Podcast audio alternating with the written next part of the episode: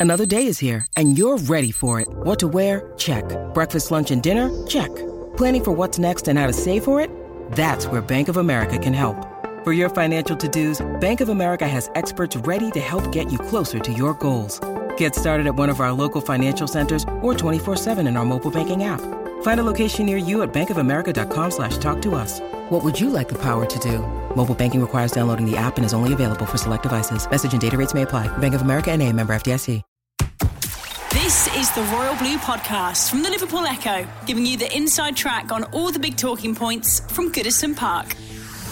Hello, everybody, and welcome back to the Royal Blue Podcast in association with SportPesa. I'm Phil Kirkbride, and today joined by Dave Prentice, Adam Jones, and Gav Buckland as we chew the fat over the major talking points at Goodison Park this week, culminating, of course, in looking ahead to tomorrow's trip to Newcastle.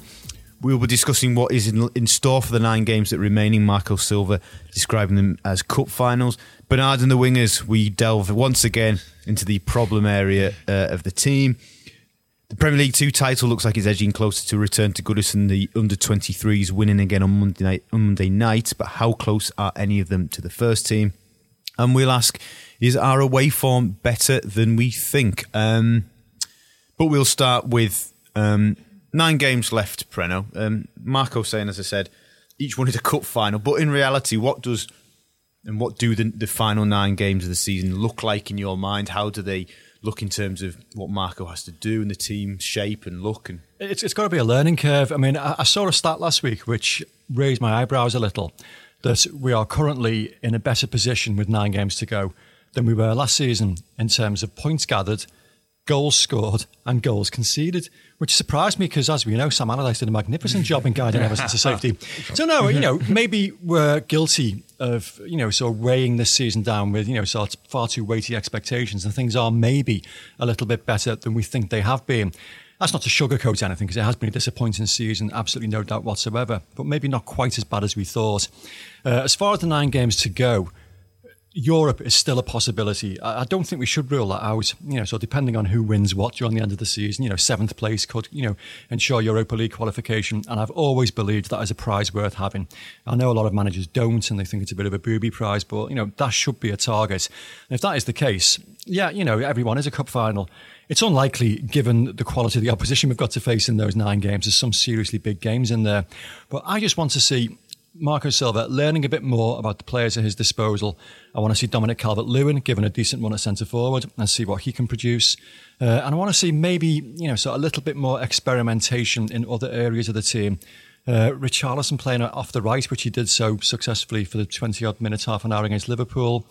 Um, maybe just, you know, I wouldn't say young players being brought in because uh, we'll get into that later. But you know, none, nobody in the under twenties is absolutely banging the door down.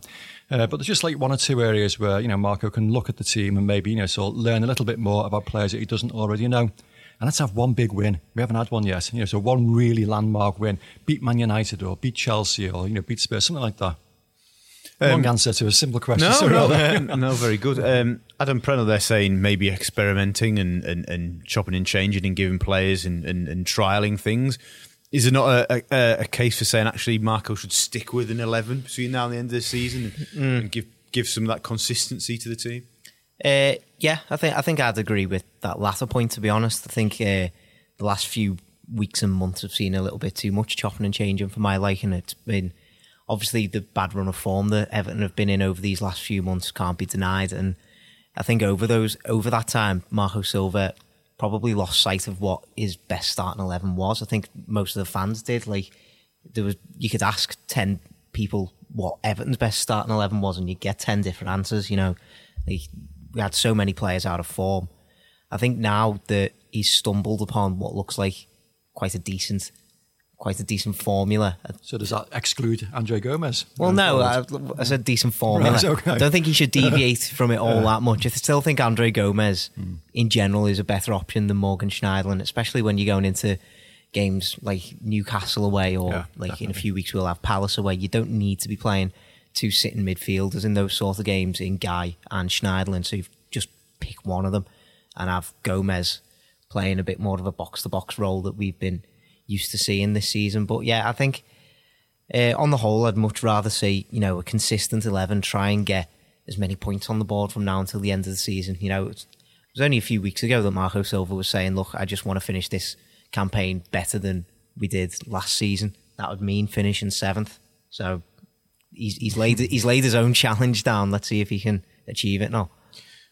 Gav, uh, describing games as league games as cup finals is common parlance for football managers, isn't it? But is there any deeper meaning for Marco? Is, is, is that an insight into the scrutiny he still feels under, even though he's had the reassurances, um, you know, rightly so, and I would say, you know, about about his future. Is, is that still a, an acknowledgement that he probably does need to try and get Europe? Absolutely, absolutely. Well, or there, there or thereabouts. I mean, um, yeah. I mean, it's only what two games ago he was getting a sort of vote of confidence, isn't it, or whatever you would say, or you know, arm around the shoulder publicly off uh, Farhad. So the nine games to him are vitally important in terms of establishing his reputation and also, like we saw on Sunday, building like a rapport with the fans, and which is which is very important to Goodison, isn't it? And that goes back to Preno's point about getting a big win. Yeah, yeah. Mm you know, to help. That will help that, wouldn't it, really? So it is vitally important for him for nine cup final, that, that there is nine cup finals. I, um, for me, slightly contrary, I, I, I think it's vital that Sneijder plays. I think we, we look far better with a holding midfielder. As I've said all season, we need one. I think that would be someone that like an area that he probably want to, re, you know, bringing the replacements in in the summer. Uh, I would more than happy see Gomes play instead of just a Gana Gueye and be a box to box midfielder. Um, Are you saying that about about Idrissa in in light of the fact that we know that if the right offer came in, he would want to leave the possibly, possibly. And given the fact he's played very well recently, and he has played very well. Yeah, he actually, has done. Yeah, I think it's almost a case you say the last last four games maybe since the close of the window. Probably been some of his best four games. Absolutely, and he's not really playing as a holding midfielder. Is he? He's, he's more playing. I wouldn't necessarily say box to box, but he's playing. Because you know, mm. sitting in, it's allowed him to to sort of be more of a nuisance further up the pitch, isn't it? For, for mm. want of a better phrase. Um, so I mean, I wouldn't die in a ditch if if he plays between now and the end of the season. Well, I would like to see Gomes given given that role um, because I think he doesn't hurt in his, the way he's played Gomes for us so far this season, he's not been in a position to hurt the opposition enough, and I think he can do that. He's got the game to do that. Could you play all three, guys? You could do. You could do. Um, sacrificing. You've got to all reads. That would mean Sigurdsson would all, all, Everything we want to do tactically to change the team, all roads stop at Sigurdsson, don't mm. Yes. That, that's that's the problem we've got, and his role. Unless you're moving out wide, which is not getting the best out of him. Yeah. Um, so I would like to definitely see Sneijder play every game as holding midfielder because that's the way for us as, as the future. Uh, I'd like to see Richarlison playing in his best position, which is why I'd left. Best players in the best positions. Uh, I agree with Preno about Calvert Lewin.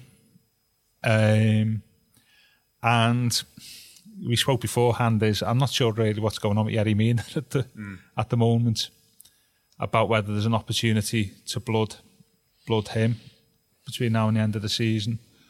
But as you say, it's it's you know is that a bit of a risk considering defensively we've been reasonably sound. Uh, over the last eight games, we've had four clean sheets, which is the same as what we had in the previous 21 Premier League games. So we might not want to sort of change that formula. So yeah, I, I, think there's. I'd like to see consistency, but I think there's scope for looking at how we how I want to see us play next season. Still scope to make a couple of couple of little changes.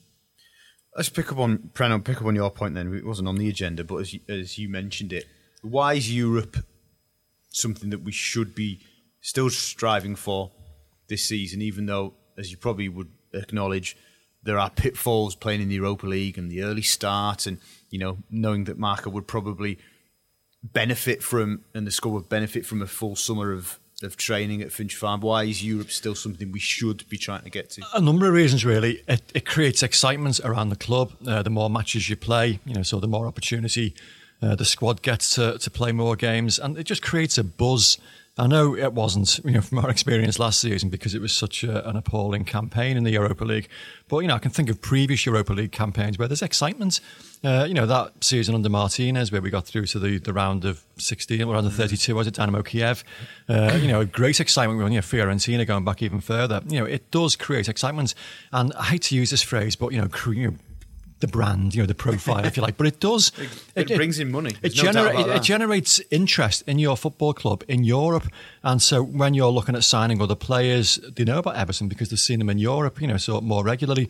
You look at the Europa League this week, you know, you look at Rennes, you know, so their fans absolutely bouncing around the place at beating Arsenal. You're thinking, oh, I wish that was Goodison, you know, so, you know, having a, a, a tie like that. It just creates excitement. I mean, you can't not want to be in you know, a, a, competition that embraces so many decent clubs in Europe. I mean, there's so many big teams in that competition now. Uh, it's not quite the booby prize it used to be. It's not the Champions League. It never will be. But you know, equally, it's not quite as bad as it's being painted. And uh, I just, I just think because of the excitement it creates, I'd love to see Everton in it again. I don't know where do you sit on the uh, Europa League fence, on it or on either side. Uh, I think I think it's interesting. I think Preno makes a lot of good points, and you can't really disprove them. I think the only the only thing I would say about it is the last couple of times Everton have been in the Europa League. Let's leave the actual last time out altogether. The times before that, uh, in the Europa League and the UEFA Cup, this the squad wasn't really in transition.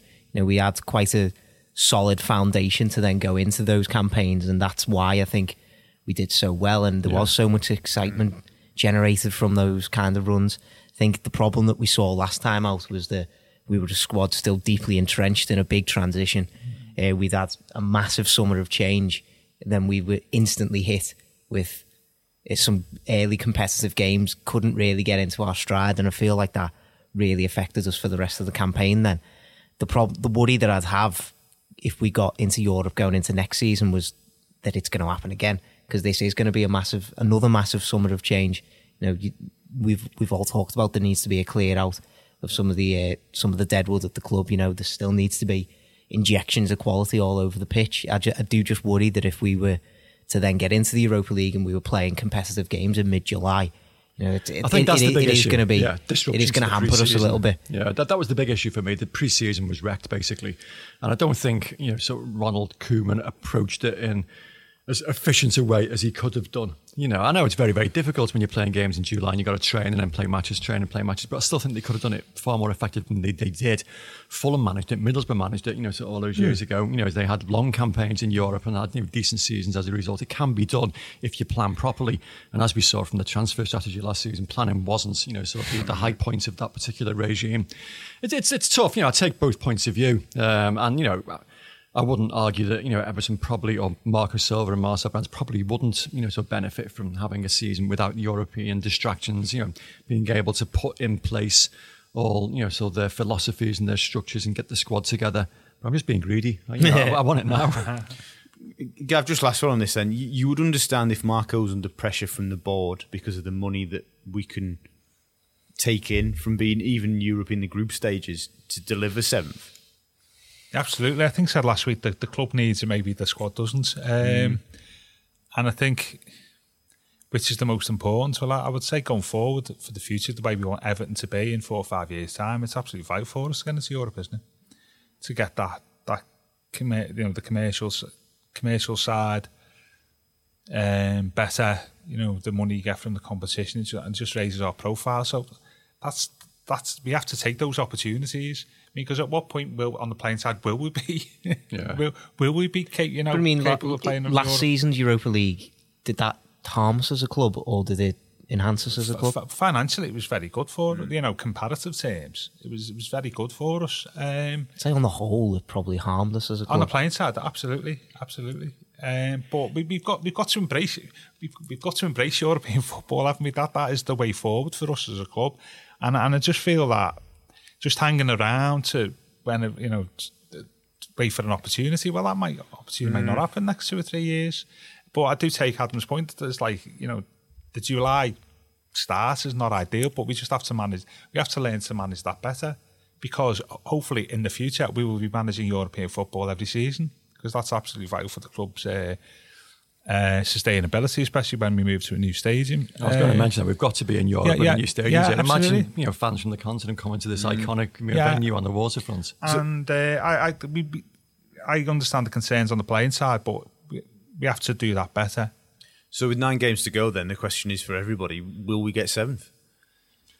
It's not So- out the sadly realms. not. It's not what really. Yeah, looking at the quality of the games we've still got to face at Goodison, we've got to win two or three of them. And can you see us beating two or three of those? You know, so top five teams. Well, I wouldn't say Wolves and Watford are exactly running no, I was away with of, I it was in the thinking of Man. United, Chelsea. No, but I mean, no, but I mean, like they're they're our competition for seventh place.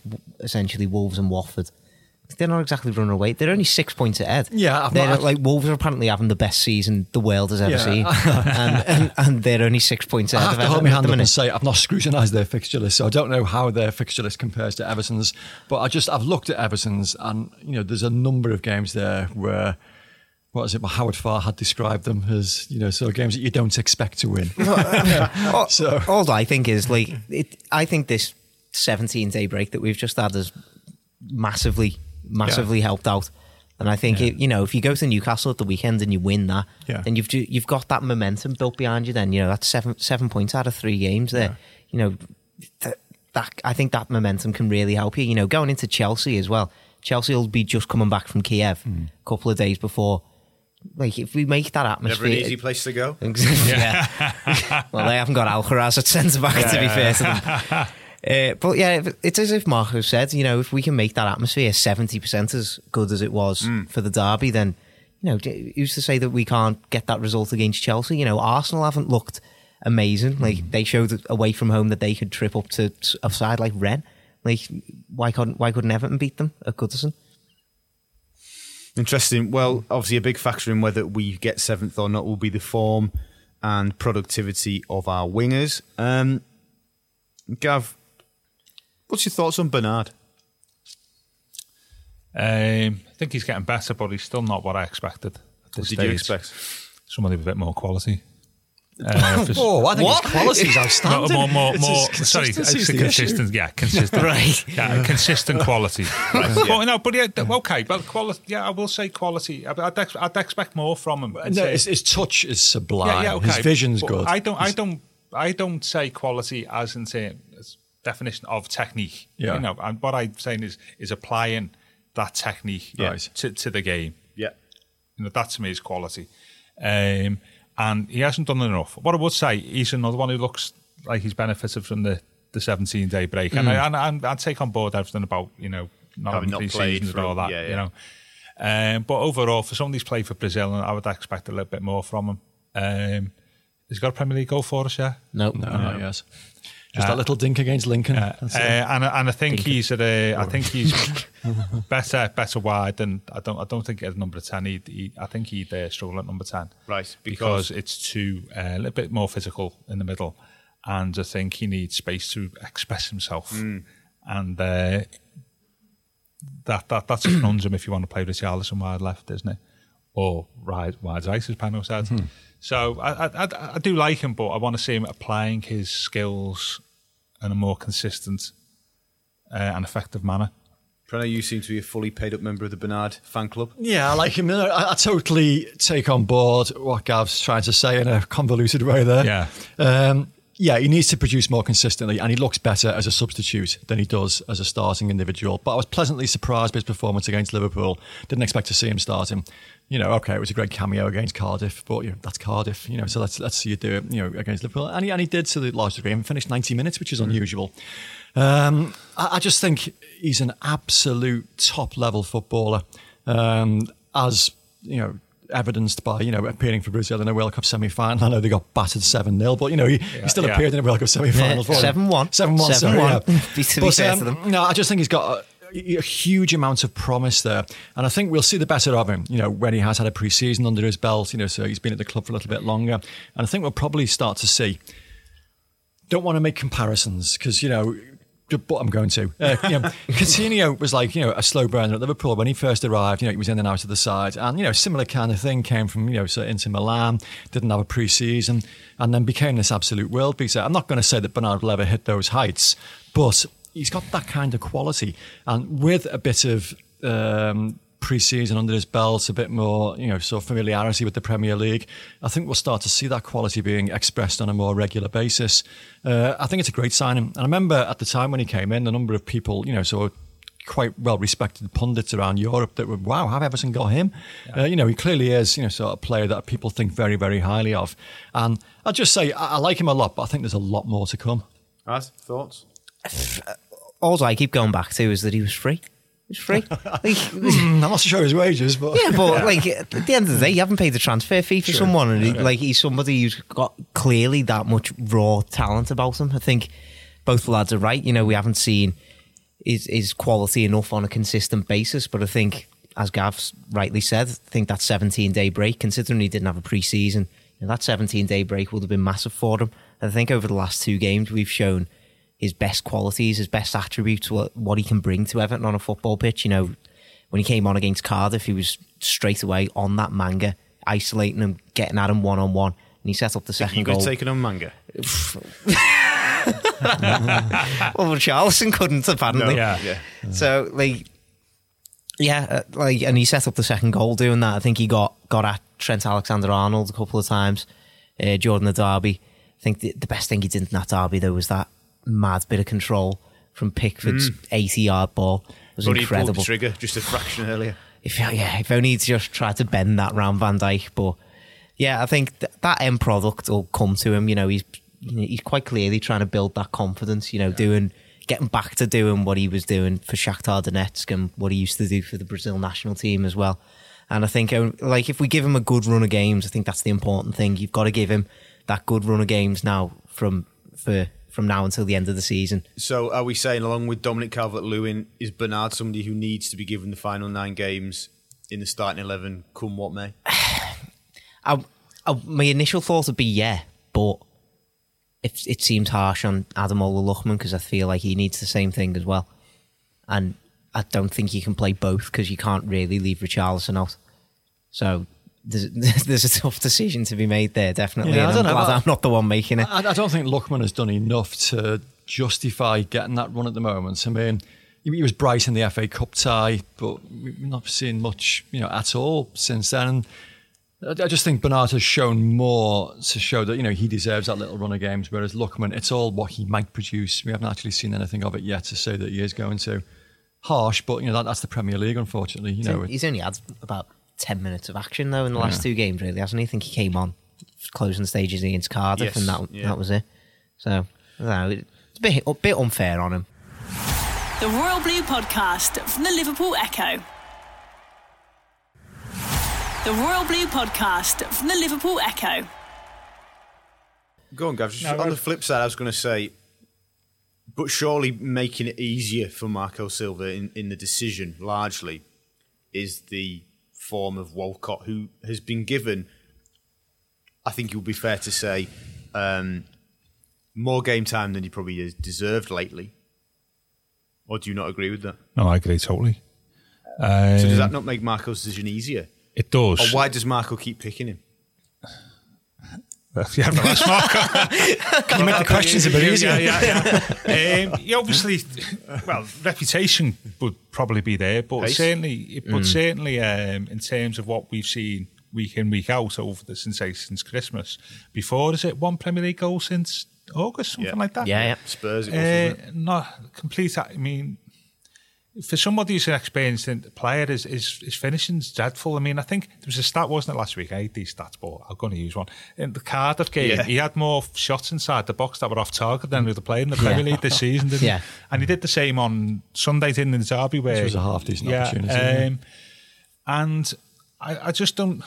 When we're talking about players needing game time, um, it would be useful for them to have game time. I don't see the point. I really don't see the point of him playing because to me, he's, he's offering not a lot to us at the moment. Do you think he's been picked not only for pace and reputation, but maybe in reputation, experience, and so far? So while Marco continues to feel the pressure and the necessity more so to be picking up points regardless of of experimenting, is Walcott going to naturally be in with more of a shout because Marco knows that as a more experienced player, he can instruct him and give him, and he's going to deliver on that a bit better, but, or but the last bit's there. The key thing isn't going to deliver. Well, is he less of a risk? Well, I, I just, I know and that's like reputation as well, isn't it? That's reputation and experience. But as I see us play week in week out with with my eyes, I just don't see justification for him playing in the team, mm-hmm. especially when there's an opportunity there for a Lookman or a Bernard, say, to play in his place. I think I think the reason he gets in as well as all that is is defensive discipline and work rate. There's a lot of stuff you see him doing defensively, and I saw it on Sunday against Liverpool, where he's in the fine, you know, the bottom third of the pitch, you know, so doing decent covering See, I, jobs. I, I, But- I think he, he lacks defensively. Oh, no, His I- defensive awareness is But is it is is it- non-existent. Is it relative? Is he a better defender than I, Lookman? I, I think 100 percent. I- I'm mm. better than Bernard as well, and that. oh, definitely. is I definitely don't in. think he's better than Bernard. No, I, I defensively. disagree. I think his defensive discipline and his his work rate is Yeah. is why he's in there because he certainly isn't producing quality I think, in I think, third of the pitch. I think Bernard's so much more aware of where everyone is around him. His marking when he's getting Mm-hmm. back is much better. Walcott just jogs back. Like, I, I, Well, I, I, yeah. we see don't- different I- games, so Yeah. I see the same game as that. to be honest with you, because I think that's one thing about Bernard. I think he's actually far, but, but, but considering he's from Brazil and uh, you Mm. know fancy football, he's actually defensively quite disciplined. Yeah. And Walcott this season, how many goals has he cost us where he's not tracked back? And there's been at least two, there's two or three few. goals where The Ar- other players Arsenal have moaned away. at him. Arsenal away, Yeah. he he put Jonjoe Kenny Man in a United. big load of trouble. Man United Yeah, away, yeah. he put Coleman in a Um, big load of trouble. Man City as well. I think one of the goals um, in the second half. Um, and do you play wingers because they're defensively the good? I I want, I want to uh, hurt the opposition primarily. You do, but you- And- you've gotta- yeah, you've gotta I have agree. both, I agree. But then, uh, if you if you play a holding midfielder who'll just cover the back four, does that give you a bit more coverage of your defence? And I, I don't see the point of playing him in the last nine games of the season when there's other options. Going back to the original Yes. start of the pod, I would like to see Richarlison maybe tries right. I know I said left before, but I wouldn't mind if, if it meant playing a Lookman or a Bernard on the left. I would I wouldn't mind seeing Richarlison playing right.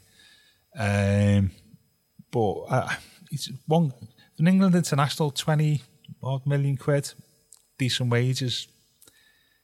Interesting signing when I look back, you know, over 15 months. Three he- goals and two assists. Yeah. And I think one of those uh, assists was boun- bouncing back off the keeper for Sigurdsson, wasn't it? Yeah, I'm not. I'm not. I'm not wholly convinced. I'm not. I'm not convinced that his long term future. Whether we can sell him is another thing. Hmm. I'm not. I'm not sure whether his long term future is is here. To be fair, but he, he might be another one of the Schneiderlin things where he's 29 on the last big contract. He maybe doesn't want to move. But he's been a major disappointment for this season. Uh, Last season's okay. Last four or five Yeah, months. yeah, made an impact. Yeah, Yeah, six goals was six, seven goals was it? Um, this season, I'm, I'm with that.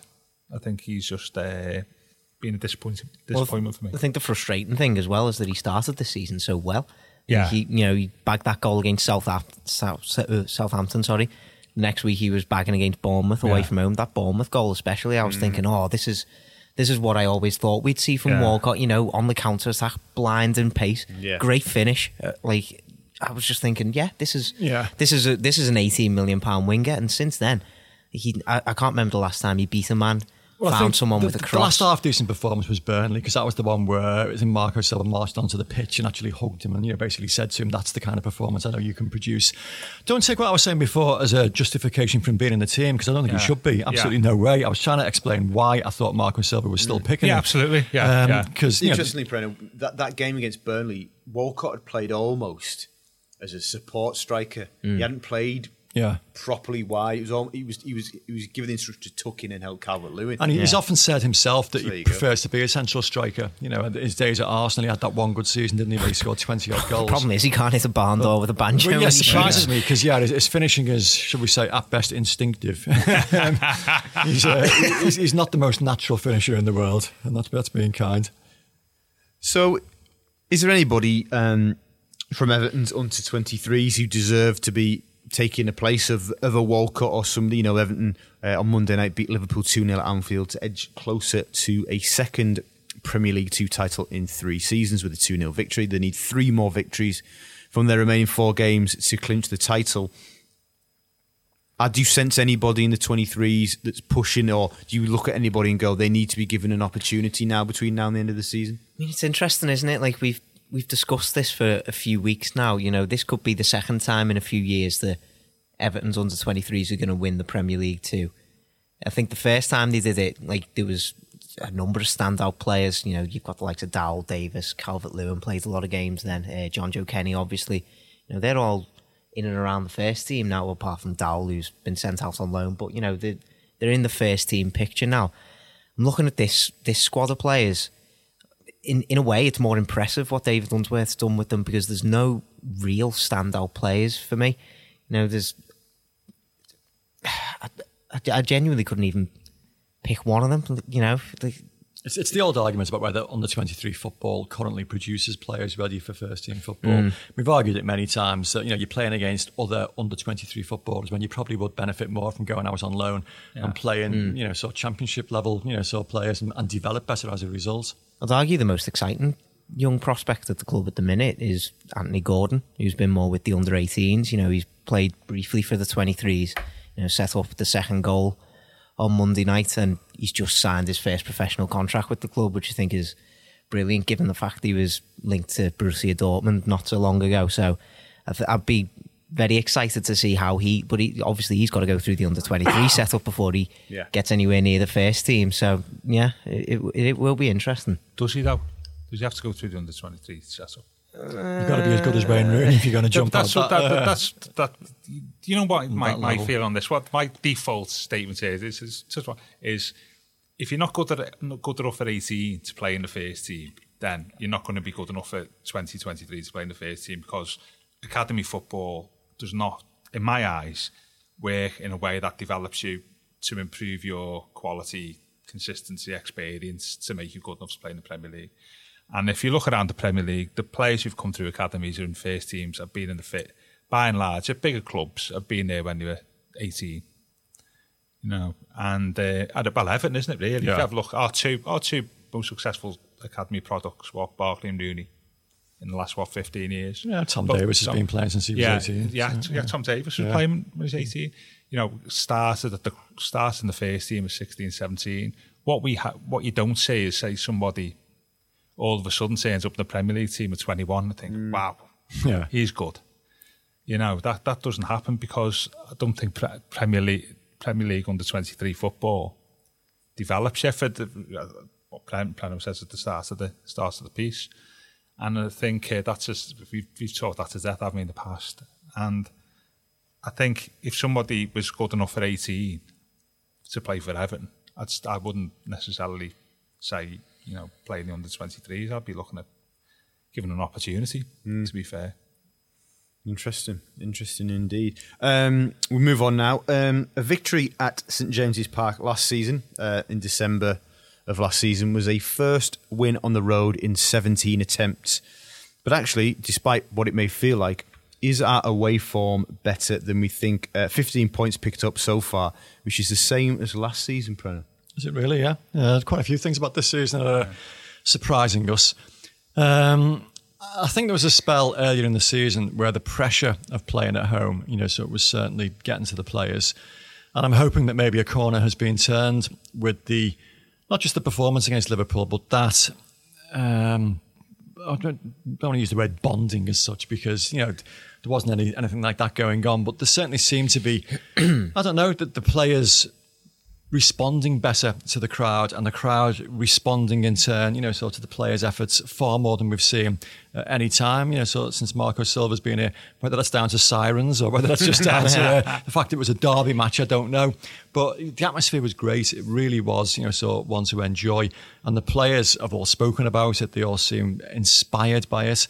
And, you know, clearly Marco Silva's quite keen to, you know, continue that as long as possible it's a different matter altogether going away from home. But I think this is a, a good game for Everton to face this weekend. Um, it's a tough place, Newcastle, you know, because obviously, you know, so their home support is quite significant. Um, not quite as good as I like to think it is, you know, with this self-appointed, you know, sort of massive club status. Let's not get into that argument.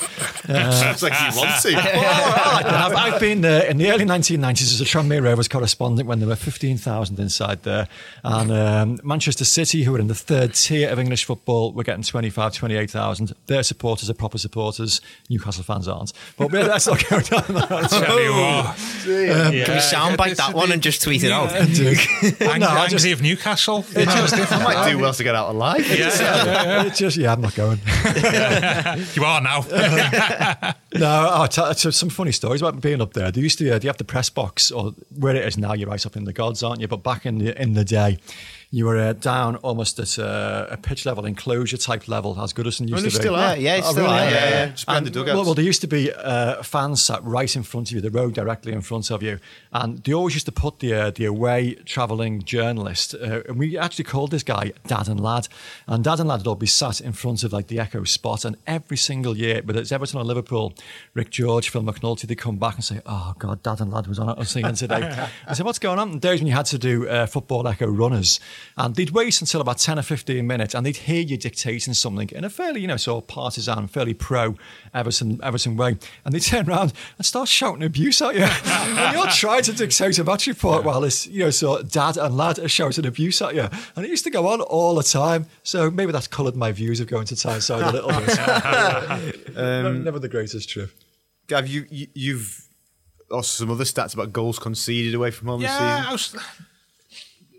It surprised me already this season. They say same points as the whole last year. We've got more wins away from home this season than the whole of last year. I know this is sort of damning with faint praise. Um, we've scored more goals on the road than what we did the whole last season, and we've conceded 18 away. Same stage last year it was 29. I think we ended up 36, 36, in the end, yeah. which is like double where we are at the moment. Um, and I just think we just. I, I think people criticise Silva, you know, when fans say, oh, he can't set up a team defensively. I think he can. I think he can. You've only got to see how we set up on big games on the road this season, by and large, and we've looked pretty pretty solid against some of the bigger teams. And I think away from home, I think if he's, the defence sits a little bit deeper, I think he can set up a defence. And I think that's reflected in our record. And we've not really had a. I mean, City beat beat us three, didn't we? But we've not really 3-1, had. yeah. You know, we, we took some proper pastons last year, and even the year before, didn't we? Uh, on the road, and we- we've not really had that. Um, and so we we just we just look better defensively. I think we've got the fifth best record in the in the Premier League away from home for Yeah. goals conceded. Uh, and we, we set we set up better, um, and I think that's reflected in our record. We've got a few winnable games away from home. You know, the way the way fixtures are easy in the home fixtures, uh, and I think we, we could hopefully finish with six or seven wins on, on ourselves this season when you see what we, who we've got to play. And that, that's why I like to see Schneiderlin sit in, but play the, the other midfielder away from home. Definitely more as a box to box, give us more more up front. Um, and yeah, it's good, it's good to see. Um, as Pano says, we've got to start replicating some of that at, at home. You know, Uh, still to come away from home, obviously Newcastle on Saturday, and then in uh, no particular order, I think it's Palace, West Ham, Fulham, and Spurs. Mm-hmm. Winnable, aren't they? Ed? Oh yeah, absolutely.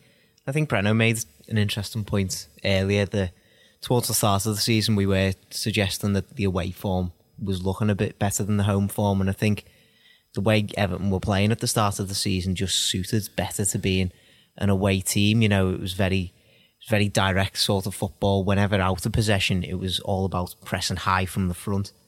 Uh, you don't really see home teams doing that so much. Like when you're a team like Everton, you're expected at home to dominate possession a little bit more.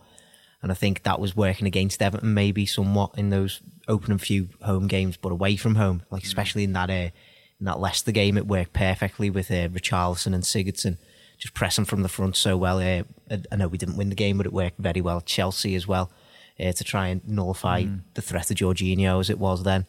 And over the last couple of games, I'd say probably in the derby, we went back to that sort of way of playing. You know, it's a bit different when a side like Liverpool are coming to Goodison Park because you do expect, you know, this like the team who are second in the league are probably going to dominate possession uh, when you're the underdogs. So Everton were almost playing like an away team at, at the weekend, but I think going to Newcastle playing that sort of way again, there's no reason to suggest that Everton can't can't beat them. I know Newcastle's home form has been quite good recently. They've won each of their last four home Yeah. games, including uh, a win against Man City, obviously. Yeah. So it, it's it's not going to be easy by any stretch of the imagination, but I think Everton have shown over the last couple of games that they can absolutely do it. Like it's as I said in the pod, I think it was the other day. If we can marry the attacking flair of what happened in the last 30 minutes against Cardiff with the defensive solidity that they shown throughout the game at Goodison Park on Sunday. flying.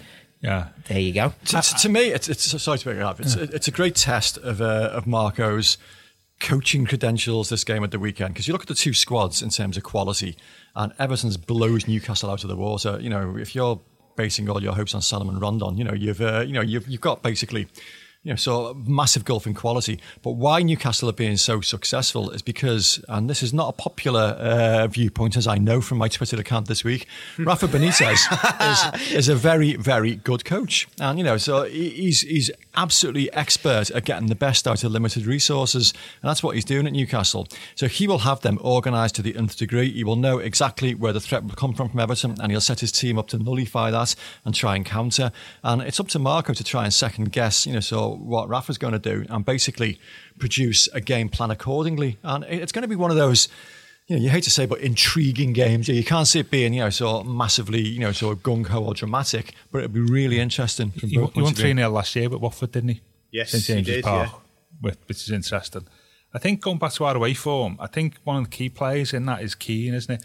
I think I think he's a far better defender, and this probably goes back to his Burnley days. If he sits deep and he can just defend, I think he struggles. And say, I'm just thinking, say the Wolves game at home this season, or say the West Ham game, oh, where we push up a little bit and leave space behind, Yeah. and the ball's played in behind him and Coleman as well. But we're vulnerable on that right flank. Because Seamus obviously is maybe not as quick as what it was four or five years ago. Keane didn't play that West Ham game. Yeah, to be but you know, just him. generally, just generally uh, speaking, we, we're vulnerable when the ball's played behind us um, defensively, and I think Keane, especially, you know, struggles on the turn.